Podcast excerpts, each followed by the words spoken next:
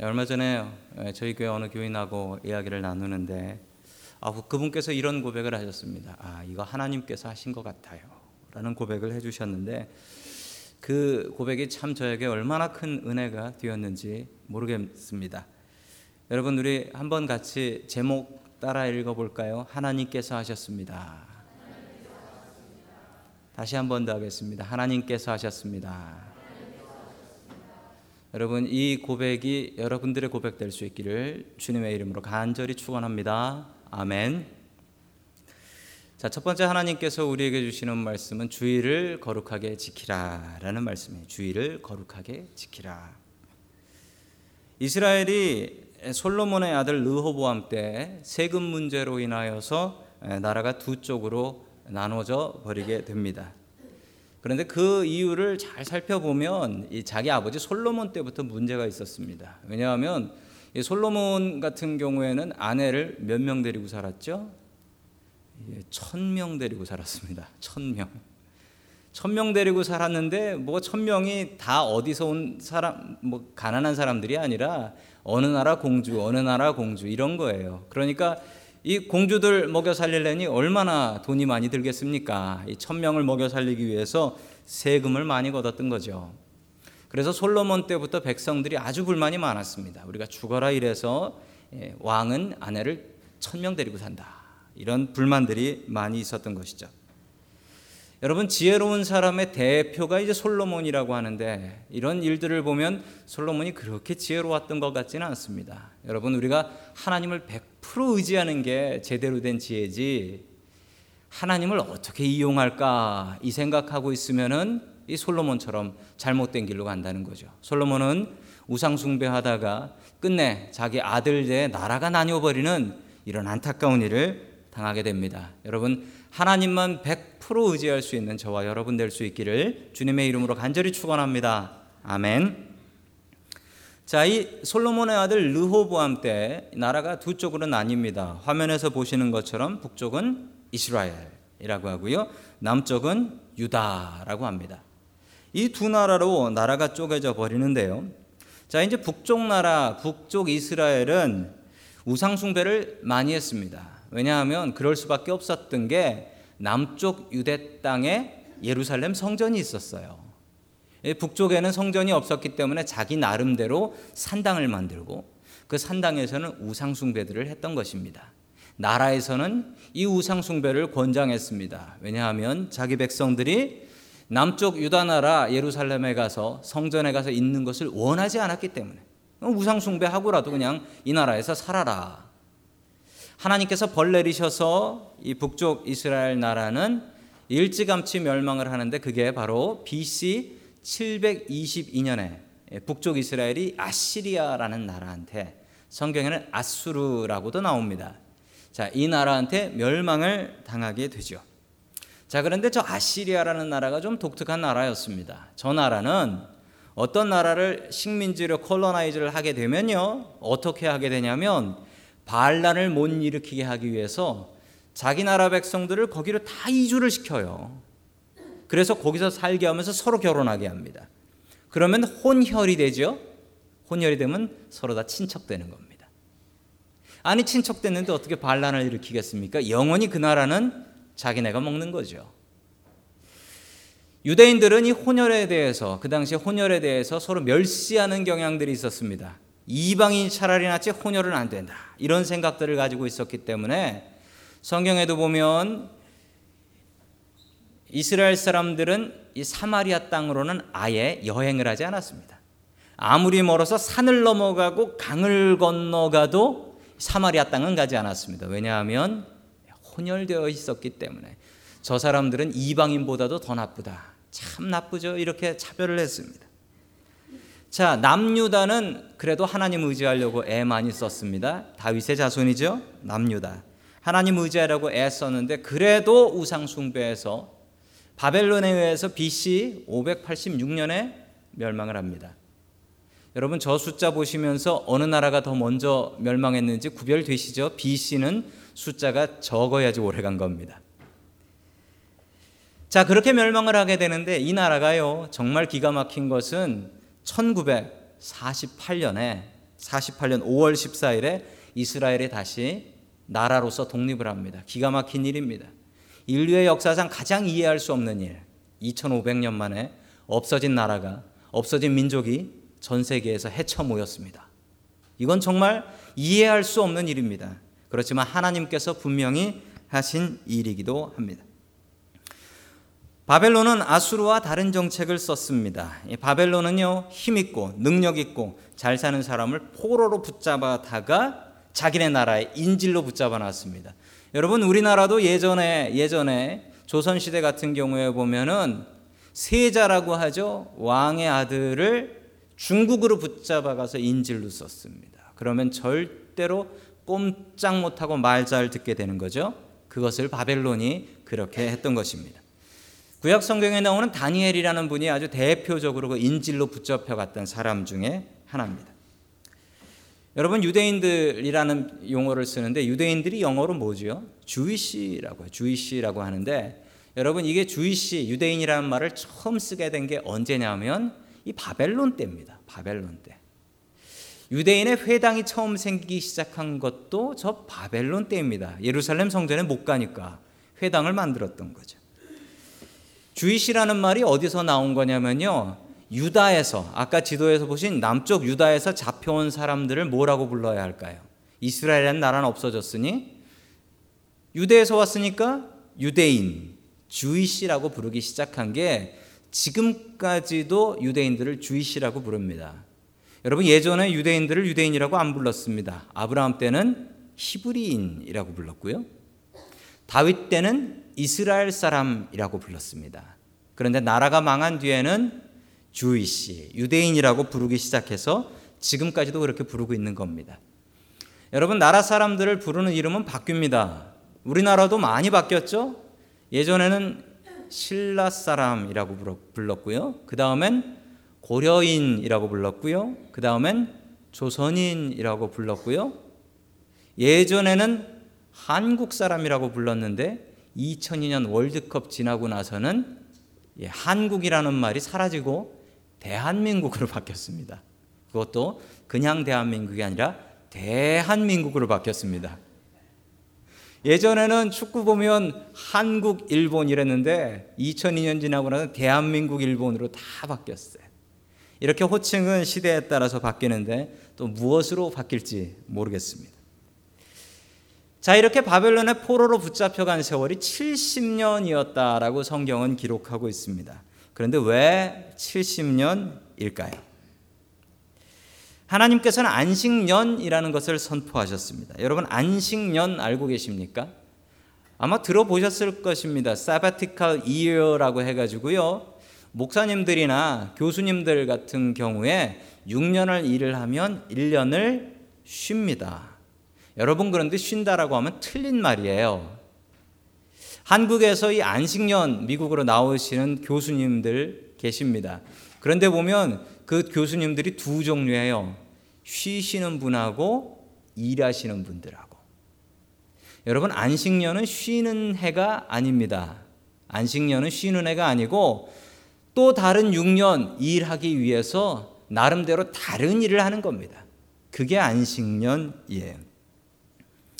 자, 이게 어떻게 생긴 것이냐면 하나님께서 땅을 위해서 안식년을 만드셨습니다. 자, 땅을 6년 동안 농사를 지어요. 그러면 황폐해져요. 기름기가 다 빠져버리는 거예요. 그래서 1년을 쉬게 해요. 1년을 쉬어서 회복시킨 다음에 다시 또 농사를 짓게 해요. 여러분, 그런데 사람들이 욕심이 있어서 아니, 6년 지었는데 한 해 더 지으면 이거 더 쓸 수 있는 건데, 더 많이 쓸 수 있는 건데, 이 마음이 있어서 이 안식년을 쉬지 못하는 거예요. 안식년이 안식년이 된 게 아니라 안쉴년이 돼 버렸어요. 안 쉬어요. 저도 안식년 안 쉬어요. 그 세월이 얼마였냐면요. 490년이었습니다. 여러분 왜 490년이냐면요. 이스라엘이 멸망한 BC 586년에서부터 490년을 거슬러 올라가면 490년이 언제냐면 사울 왕이 나라를 세웠을 때입니다. 이스라엘이 나라로 처음 세워졌을 때 나라가 세워지면 법이 있는데 그 법으로 안식년을 지키지 않았던 거예요. 사람들이 한 해 더 농사 지으면 더 얻을 수 있는데 이걸 어떻게 쉬냐라는 이 마음으로 안식년을 안실년으로 지내버렸습니다. 그렇게 쌓인 횟수가 490년이었습니다. 여러분 짐작이 가세요? 왜 70년이었는지? 자, 에스라 바로 한 장 앞을 보면 역대합니다. 역대하 36장 21절 말씀 같이 봅니다. 시작. 그리하여 주님께서 예레미야를 시켜서 땅이 70년 동안 황폐하게 되어 그동안 누리지 못한 안식을 다 누리게 될 것이다 하신 말씀이 이루어졌다. 아멘. 여러분 계산 한번 해 보시겠습니까? 왜 70년인지. 490년 나누기 7. 제가 너무 어려운 걸 여쭤봤나요? 77에 49입니다. 490년 동안 안식년을 쉬지 않아서 하나님께서 그걸 다 계산해서 70년 쉬게 해 주신 겁니다. 여러분 저는 하나님을 보면서 채우시는 하나님이시기도 하면서 비우시는 하나님이시기도 하구나라고 다시 한번 깨닫습니다. 여러분 우리가 믿음을 갖고 우리의 것을 비우고 주님의 날 주님의 해를 지키면 하나님께서 우리를 채워 주시고 그렇지 않으면 반대의 일도 일어난다라는 겁니다. 여러분, 우리가 하나님의 날, 하나님의 해를 지켜야 하는데, 여러분, 안식년은 그냥 쉬는 게 아닙니다. 잠시 전에도 말씀드렸습니다. 안식년은 하나님을 위해서 그리고 나의 가족과 우리 교인들과 이웃들을 위해서 쓰는 해예요. 여러분, 우리가 이 주의를 지키는 것 중요합니다. 그런데 이 주의를 지키는 게 나 오늘 일 안 해가 되면 안 됩니다. 나 오늘 하나님 위해서 교회 와서 무슨 일 했다. 내가 오늘 하나님 위해서 이 시간 다른 일을 했다. 이웃을 위해서 일했다. 여러분 이게 없으면 안식일을 쉬었다? 여러분 그건 쉰 거 아닙니다. 안식일은 우리가 지키고 있는 이 주일은 하나님과 다른 이들을 위해서 쓰는 날입니다. 6일 동안 나를 위해서 썼으면 오늘 하루만은 내가 하나님 위해서 또한 내 가족들을 위해서 내 이웃들을 위해서 쓰겠다. 여러분 이게 안식일, 안식년이 되는 것입니다. 얼마 전에 돌아가신 분이신데요. 예, 트루엣 캐시라는 분이십니다. 칙필레의 창립자이신데 칙필레라는 그 가게가 있는데 이게 치킨 가게입니다. 치킨 파는 패스트푸드 가게입니다. 자, 패스트푸드 가게는 일요일 날 장사가 중요하다고 합니다. 그런데 이분은 1946년에 아 올해 장수하셨어요. 46년에 치킨 가게를 처음 열었는데 그때부터 무조건 주일날은 문을 닫았습니다. 여러분 2010년에 이분이 이분의 가게가 한 점포당 매출이 맥도널드를 이겼어요. 맥도널 아무도 놀라시지 않는 눈치네. 여러분 맥도널드는 미국 최고가 아니라 전 세계 최고의 음식 업체입니다. 맥도널드 이 한 매장당 이 나가는 벌어들이는 돈이 엄청나다고 해요. 그런데 이분의 가게 한 점포의 가게가 맥도날드 평균을 이겨버렸다라고 합니다. 아주 대단한 일입니다. 아주 독실한 크리스찬이셨는데 이분이 얼마 전에 돌아가셨어요. 이제 9월 8일 날 돌아가셨습니다. 이 캐시 회장님께서 이렇게 말씀하셨습니다. 일요일에 문 닫는 것은 하나님을 경외하는 우리의 방법이고 사업보다 더 중요한 우리의 관심입니다. 그리고 이분이 이렇게 얘기하셨어요. 사람들이 일요일 날 북적대는 쇼핑센터에 나와서 쇼핑하다가 우리 가게 문 닫힌 것을 봅니다. 그러면 무엇을 느낄까요? 하나님께서 살아계시다라는 것을 저희들은 문 닫아서 증거합니다. 이분이 성경대로 가게를 운영하셨습니다. 성경대로 회사를 운영하셨는데 돈 벌어서 직원들을 학교 보내줬어요. 공부 못한 직원들이 있으면 너희들 가서 학교에서 공부해라. 자식들 같이 그렇게 키웠대요. 그리고 직원들이 행복해졌습니다. 그리고 직원들한테 이런 말씀을 가르쳤습니다. 무엇이든지 너희들이 대접받고 싶은 대로 남을 대접해라. 고객들 만족도 1위. 모든 레스토랑 중에 고객 만족도 1위 이분의 가게에서 나왔습니다. 하나님 말씀대로 했습니다. 심지어는 어, 동성 결혼이 각 주에서 합법화되자 이 회장님께서 아주 선언하셨습니다. 우리 회사는 그렇게 생각하지 않습니다. 우리 회사는 동성 결혼을 반대합니다. 이렇게 이야기를 해버리셨어요. 그러자 동성 연애자들이 어떻게 했냐면 2년 전 일입니다. 이분 가게 앞에서 시위를 하는데 피켓 들고 시위하고 남자들끼리 여자들끼리 뽀뽀하는 뭐 이런 일들을 아주 못된 일들을 했습니다. 그리고 이분의 가게 불매 운동을 했는데 한 10명쯤 와서 앞에서 그렇게 피켓 들고 시위했는데 이게 광고가 돼서 더 장사가 잘 돼 버렸답니다. 하나님께서 채우시는 게 아주 놀라워요. 여러분 바른 주일 성수 하셔야 합니다. 다시 말씀드립니다. 주일은 쉬는 날 아닙니다. 하나님 위해서 그리고 우리의 이웃들을 위해서 쓰는 날입니다.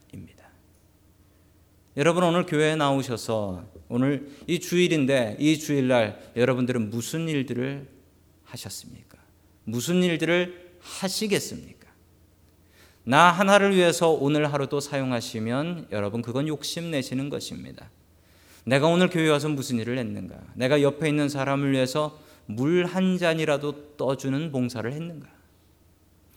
여러분, 이 날은 하나님과 이웃을 위해서 사용하시는 날입니다.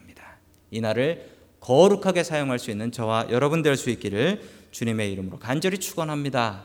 아멘. 두 번째 하나님께서 우리에게 주시는 말씀은 하나님께서 하셨습니다라는 오늘 설교 말씀 제목입니다. 여러분 어쩌면 어쩌면 하나님 믿지 않는 사람들은 이렇게 생각합니다. 똑같은 일이 교회 다니는 사람들한테도 벌어지고 교회 안 다니는 사람들한테도 벌어지는데 하나님께서 하시긴 뭘 해? 우연히 재수로 된 일이지. 나쁜 일이 생기면 교회 안 다니는 사람들은 재수 없다라고 얘기합니다. 좋은 일이 생기면 교회 안 다니는 사람들은 재수 좋다라고 얘기합니다.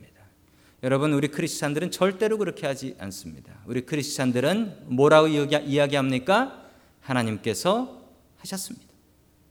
나쁜 일이 생기면 아 하나님께서 나한테 경고를 주시나 보다 생각하시면 됩니다. 좋은 일이 있으면 어떻게 생각해야 됩니까? 하나님께서 나한테 복 주시는구나 생각하시면 됩니다. 하나님께서 하셨습니다. 여러분 역사의 주인은 하나님이십니다. 하나님께서 역사를 바꾸십니다. 아시리아라는 나라를 통해서 이스라엘을 멸망시키신 것 하나님께서 하신 일이십니다. 바벨론을 통해서 남유다를 멸망시키신 것 하나님께서 하신 일입니다. 그 바벨론 그렇게 강력해서 세상에 아무도 겁나지 않는 그 바벨론이 멸망했습니다. 페르시아에 의해서 멸망했습니다. 이번 세 번째 나라인 페르시아에 대한 이야기인데 이 페르시아라는 나라 이 나라의 첫 번째 왕은 고레스라는 왕이었습니다. 고레스. 여러분 고레스라는 왕은 성경에 아주 유명하게 나오지만 성경뿐만 아니라 성경뿐만 아니라 세계사에도 고레스는 아주 유명한 페르시아의 첫 번째 임금으로 나옵니다. 그 모습이 에스라 1장 1절에 나옵니다. 같이 봅니다. 시작. 페르시아 왕 고레스가 왕위에 오른 첫 해이다. 주님께서는 예레미야를 시켜서 하신 말씀을 이루시려고 페르시아 왕 고레스의 마음을 감동시켰다. 고레스는 온 나라에 명령을 내리고 그것을 다음과 같이 조서로 써서 돌렸다. 아멘. 고레스라는 왕이 유대인들을 고향으로 돌려보내고 성전 지으라고 성전 지을 재료 대주고 돈 대주고 예루살렘 성벽 다시 쌓으라고. 이건 여러분 말도 안 되는 일입니다. 여러분 성벽을 쌓는다는 건 성벽 쌓고 방어용 무기로 사용한다는 얘기인데 어떻게 예루살렘 성벽을 이렇게 쌓으라고 할까요? 도대체 이 고레스라는 사람 누구일까요? 여러분 고레스라는 사람을 이해하기 위해서 몇 가지 알아야 될 사실이 있습니다. 여러분 고레스라는 사람 이렇게 생겼습니다. 사진은 당연히 아니고요. 사진은 아니고 그림입니다. 옛날 페르시아에서는 초상화를 그릴 때 이렇게 옆을 보면서 그렸던가 봅니다. 여러분 100년 전 초상화 보시면은 그 사진도 포즈들이 아주 우습습니다. 지금하고 달라요. 자, 이 고레스라는 임금인데 페르시아를 처음 세운 아주 대단한 사람이고 유대인들한테 아주 관대했던 사람이기도 합니다. 자, 페르시아가 통일되지 않은 이 도시국가, 도시국가 아십니까? 나라가 아니고요. 요 도시, 요 도시, 요 도시, 요 도시. 도시들이 모여 있었을 때인데 그때 두 개의 큰 도시가 있었습니다. 성경에는 메대하고 바사라고 나옵니다. 메대는 이 미디어라는 나라인데 미디어라는 도시 국가였고요. 또 바사는 페르시아라는 도시 국가가 있었습니다. 자, 이 미디어라고 하는 메대의 왕으로 있었던 사람이 아스티 아게스라는 왕이었습니다. 아시트 아게스. 자, 이런 왕이 있었는데 이 왕이 어느 날 꿈을 꿉니다. 그런데 꿈을 꾸는데 아주 해괴한 꿈을 꿔요. 어떤 꿈이었냐면 자기 딸 만다네라는 딸이 있었는데 자기 딸이 꿈에서 화장실 가서 소변을 봤답니다. 그런데 소변을 너무 많이 봐서 궁이 그 소변으로 넘쳐 흐르고 그리고 아시아 전체가 자기 딸 소변으로 넘쳐 흐르는 이런 뭐 해괴한 꿈을 꾸게 된 겁니다. 자, 이 꿈을 꾸고 나서 너무 이상해가지고 이 꿈을 해석하는 점장이들을 불렀습니다. 예, 점장이들을 불러서 이 마법사들한테 이 꿈을 좀 해석해봐라라고 하니까 이 점장이들이 이렇게 해석했습니다. 당신 딸이 아들을 낳을 것인데 그 아들이 당신 잡아 죽이고 아시아를 점령할 것입니다. 이 꿈, 이런 말도 안 되는 해석이 나온 거예요. 그런데 무시하려고 했는데 이 딸이요, 더 해괴한 꿈을 꿔요. 그러고 나서 이 아버지가 아 정말 내 딸이 낳을 아들이 나 잡아 죽이고 아시아를 점령할 사람이구나. 그래서 이 아버지가 어떻게 했냐면은 자기 손주 아 얼마나 손주가 아직 나오진 않았지만 어떻게 할아버지가 손주를 죽입니까? 그래서 자기 신하인 하르파고스라는 신하한테 명령을 합니다. 내 딸이 아들을 낳으면 죽여라. 볼 것 없이 죽여라. 라고 명령을 했습니다. 그런데 이 하르파고스가 이 아들을 낳은 것을 보니까 너무 예뻐요. 눈동자가 반짝반짝 하는데 너무 예뻐요. 자기 살려달라고 하는 것 같아요. 죽일 수가 없어. 죽일 필요가 있나? 그냥 몰래 살게 하면 되지. 그래서 이 아이를 산으로 업고 가서요. 산으로 업고 가서 그 산에 살고 있는 산골에 있는 그 시골 사람한테 줘버립니다. 뭐 왕의 뭐 손주고 이런 얘기 안 하고 줘버리고 잘 키우시오. 잘 키우시오. 그렇게 줘버리고 내려옵니다. 그런데 이 아이가 산에서 잘 자라요. 잘 자라요. 눈이 아주 반짝반짝 똑똑하게 잘 자랍니다. 10살까지 키웠습니다. 10살쯤 되었을 때 이 아이가 동네 아이들하고 놀이를 하고 놀고 있었어요. 그런데 이 아이가 얼마나 리더십이 대단한지 아이들을 딱딱 구분해서 너는 요 일을 하고 너는 요 일을 하고 너는 요 일을 하고 그리고 나한테 보고해라. 10살짜리가 아이들이 이 10살짜리 아이 명령에 따라서 일사불란하게 움직이는데 군대도 그래요. 항상 이렇게 일사불란하게 움직이면 한 명 고문관이 있어요. 고문관 하나가 있었습니다. 그 고문관 하나가 나는 말 안 들어 라고 얘기했다가 죽도록 두들겨 맞았습니다. 근데 이 아이가 누구냐면 아주 높은 귀족의 아들이에요. 내가 귀족인데 네 말을 왜 듣냐? 그래서 말을 안 들었던 거예요. 죽도록 맞고서 집에 울면서 가가지고 아빠 어떤 놈이 나 때렸어요. 라고 얘기하니까 뭐? 산에 사는 놈이 귀족을 때려? 이런 천하의 몹쓸 놈. 그래서 이 귀족이 왕한테 가서 고발을 합니다. 어떤 놈이 신분도 따지지 않고 귀족의 아들을 때린 놈이 있다고. 그래가지고 이 10살짜리가 왕 앞에 재판받으러 끌려갔는데 왕이 딱 보는 순간 자기 손준 줄 압니다. 저 눈빛. 저 생김새 내 손주구나. 눈빛이 너무 아름다워서 이 손주를 죽일 수가 없는 거예요. 그래가지고 이 왕이 이 손주를 데려와가지고 키웁니다. 그런데 용서할 수, 용서할 수 없는 사람이 하나 있어요. 내시나 하르파고스. 분명히 죽이라고 했는데 왜 안 죽여서 이 사단을 내는 거예요? 하르파고스를 불렀습니다. 내가 내 명령을 지키지 않았으니 너는 벌을 받아야 된다. 근데 그 벌이 뭐였냐면 하르파고스의 친아들이 있습니다. 친아들을 잡아서 죽이고 그 아들을 요리를 해요. 그 요리한 요리를 왕이 보는 앞에서 먹으라는 겁니다. 하르파고스가 살기 위해서 어쩔 수 없이 울면서 자기 아들을 먹습니다. 그리고 이를 갑니다. 내가 기회가 되면 너를 죽이고 말 거다. 끝내 이 하르파고스가 기회를 잡아서 반란을 일으키고 왕을 죽입니다. 그리고 그 손주, 자기가 살려놓은 손주를 왕으로 세우는데 그 왕이 바로 고레스 왕입니다. 여러분이 상상하시기에 이런 백그라운드를 가지고 왕이 된 고레스는 평화로운 왕이 될까요? 잔인한 왕이 될까요? 당연히 잔인한 왕이 되어야죠. 정복 광이 됩니다. 자기 어머니가 꾸었던 꿈처럼 아시아를 핏빛으로 물들이고 다닙니다. 그리고 최대의 공격 목표로 지금의 터키 지방인 당시에 리디아라는 나라였습니다. 거기에는 금광이 있어서 그 나라를 점령하면 돈을 얻을 수 있고 그 돈으로 군인들을 사서 전 세계를 지배할 수 있다라는 꿈을 가지고 목숨 걸고 지금의 터키 지방인 리디아를 공격합니다. 그래서 리디아를 점령하고 리디아 왕을 붙잡습니다. 잔인합니다. 이 고레스 왕이 리디아 왕을 붙잡아서 어떻게 했냐면 자기가 보는 앞에서 묶어놓고 불질러서 태워 죽입니다. 그런데 불을 붙여서 이제 불이 막 타오르기 시작했는데 이 리디아 왕이 조용히 뭔가를 스스로 얘기하고 있는 거예요. 조용히 얘기하고 있는 거예요. 고레스 왕이 갑자기 그게 너무 궁금해졌습니다. 저 왕이 지금 뭔 얘기를 하고 있나? 그래서 신하들한테 불을 끄라 시켰습니다. 그런데 불이 너무 제대로 붙어서 신하들이 끌 수가 없었어요. 어쩔 수 없다 생각하고 있는데 갑자기 마른 하늘에 벼락치고 비가 내려서 불이 저절로 꺼져 버렸답니다. 그래서 그 왕, 리디아 왕을 불러가지고 당신 무슨 얘기 했습니까? 얘기하면서 얘기를 시작하는데 끝내 이 리디아 왕을 죽이지 않고 자기의 멘토, 어드바이저로 삼습니다. 그래가지고 이 사람의 얘기를 듣는데 이 리디아 왕이라는 사람이 아주 평화로운 왕이에요. 이 사람한테 조언을 받습니다. 그래서 고레스 왕이 이렇게 평화로운 왕이 된 것입니다.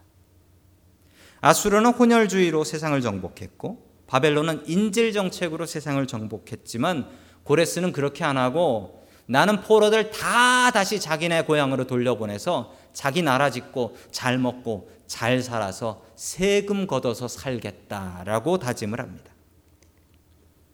여러분 잠시 전에 읽었던 말씀입니다. 다시 보시면 이 말씀이 훨씬 더 이해가 잘 되실 것입니다. 주님께서는 예레미야를 시켜서 하신 말씀을 이루시려고 페르시아 왕 고레스의 마음을 감동시켰다. 성경에는 이 짧게 세 줄로 나와 있지만 제가 열심히 설명했던 그 이야기가 저 이야기였습니다. 여러분, 하나님께서 하셨습니다. 하나님께서 고레스의 마음을 감동시켜 주셨습니다. 그 잔인한 고레스를 하나님의 방법으로 바꿔 주셨습니다. 여러분 감동하는 사람이 되십시오. 똑같은 말씀 듣고 똑같은 말씀 보고 똑같은 이야기를 듣고도 하나님의 마음으로 감동, 움직이는 사람이 있고 그냥 그런 얘기하면서 전혀 변화 없는 사람도 있습니다. 여러분 우리는 하나님의 감동을 받는 사람이 되어야겠습니다. 하나님의 말씀에 움직일 수 있는 저와 여러분 될 수 있기를 주님의 이름으로 간절히 축원합니다. 아멘. 계속해서 출애굽기 7장 22절 말씀 같이 봅니다. 시작. 그런데 이집트 마술사들도 자기들의 술법으로 그와 똑같이 하니 주님께서 말씀하신 대로 바로가 고집을 부리면서 그들의 말을 듣지 않았다. 아멘. 출애굽 때 나온 일입니다. 모세가 하나님의 권능으로 나일강을 핏빛으로 만들었습니다.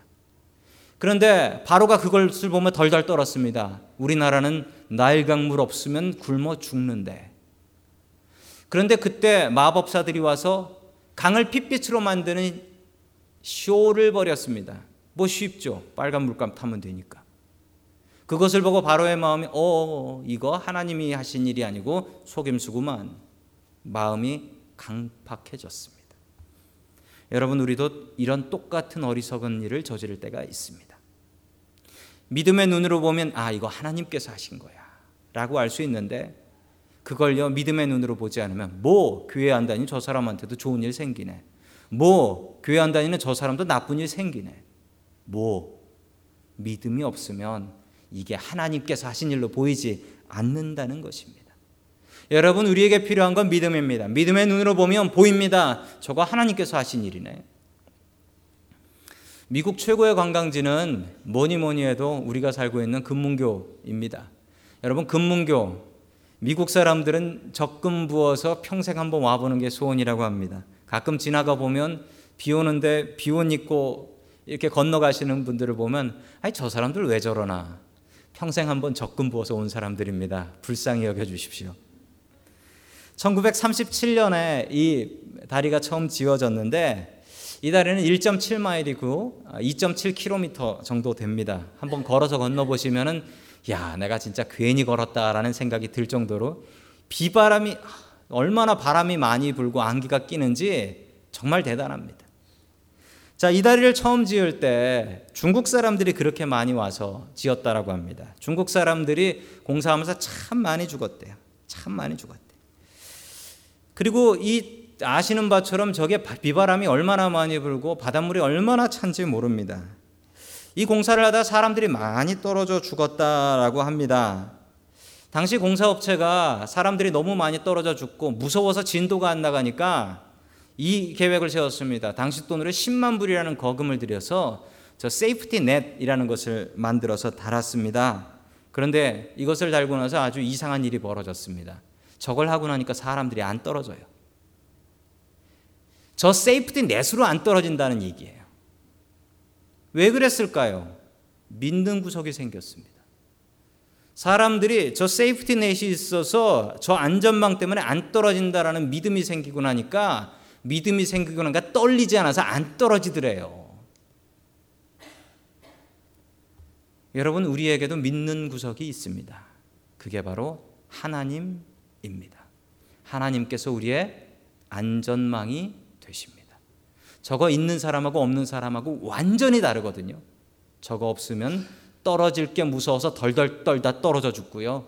저거 있으면 떨어지면 뭐 받아주실 건데 뭐 죽기 받기 더 하겠나. 죽으면 천국까지. 이 마음 있는 사람을 어찌 당하겠습니까? 여러분 하나님께서는 우리의 그물이 되어 주십니다. 그 하나님을 믿는 믿음이 있으면 분명히 보입니다. 하나님께서 하셨습니다. 그것을 우리의 삶 속에서 고백하며 살아가는 저와 여러분 될 수 있기를 주님의 이름으로 간절히 축원합니다.